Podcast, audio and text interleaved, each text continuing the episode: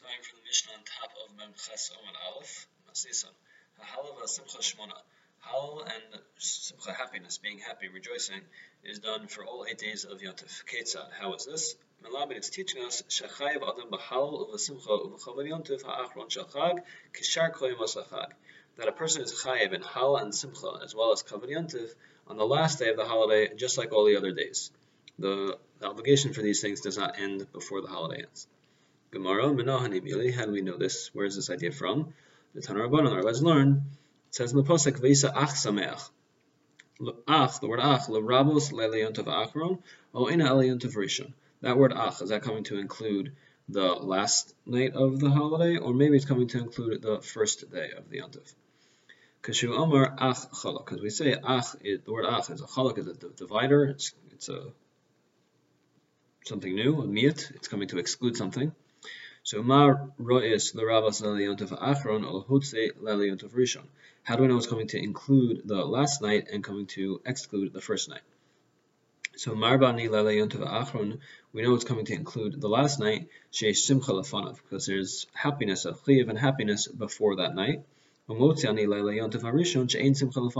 it's coming to exclude the first night because there's no Simcha before it. It's over. It's the very beginning of the holiday.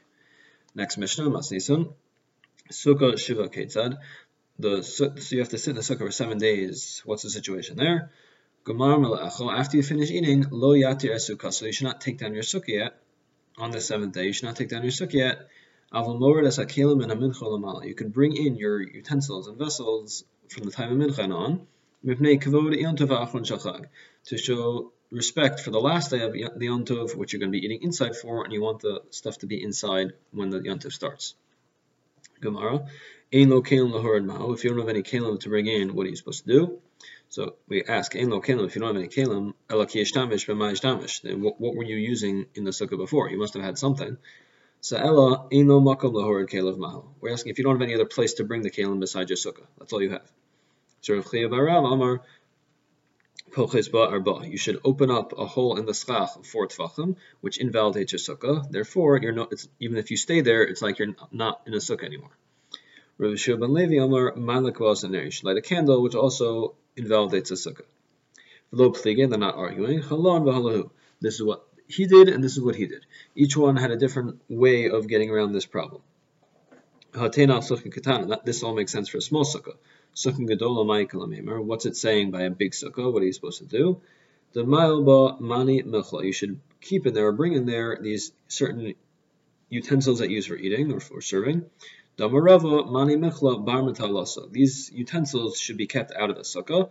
And Mani Mishte. But you could you can bring in the drinking utensils. So the fact that you're bringing in these eating utensils shows that you're invalidating the sukkah. Next Mishnah, Masnisan. Nisach Hamayim Ketzad, what's the deal with this Nisach Hamayim process, the pouring of the water? So Tzlucha Shalzav, they had jugs of gold, Machzik Shlosh Lugim, and they were able to hold three Lugim. Hayimamala Min Shiloach, they would be filled up from the Shiloach, which was a river outside of Beis Hamikdash Yerushalayim. Higil they would bring it up to the Sharamayim, one of the gates of the Beis Hamikdash. Taku Vareva Taku, they would blow a tekiah, teruah tekiah. Ola they would go up the ramp of the Mizbeach, Upanal Smala, and turn to their left.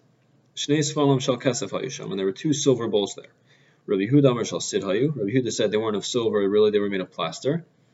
Ella Shahayu Moshcharim Paneim, but their, their their faces were darkened. The bowls were looked darker than that, even though they were made of plaster, because of the wine that was poured down them.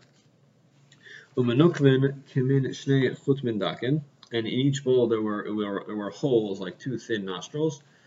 Uh, one was thicker and one was thinner. They should both empty at the same time. You pour different liquids in each one, they should both empty at the same time.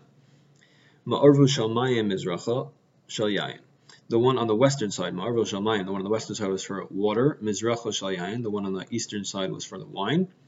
If you poured water into the one that was meant for wine, v'shal yayin lato shalmayim, or wine into the one that was meant for water, you're still yotza. Rabbi hayimenasech koshmona.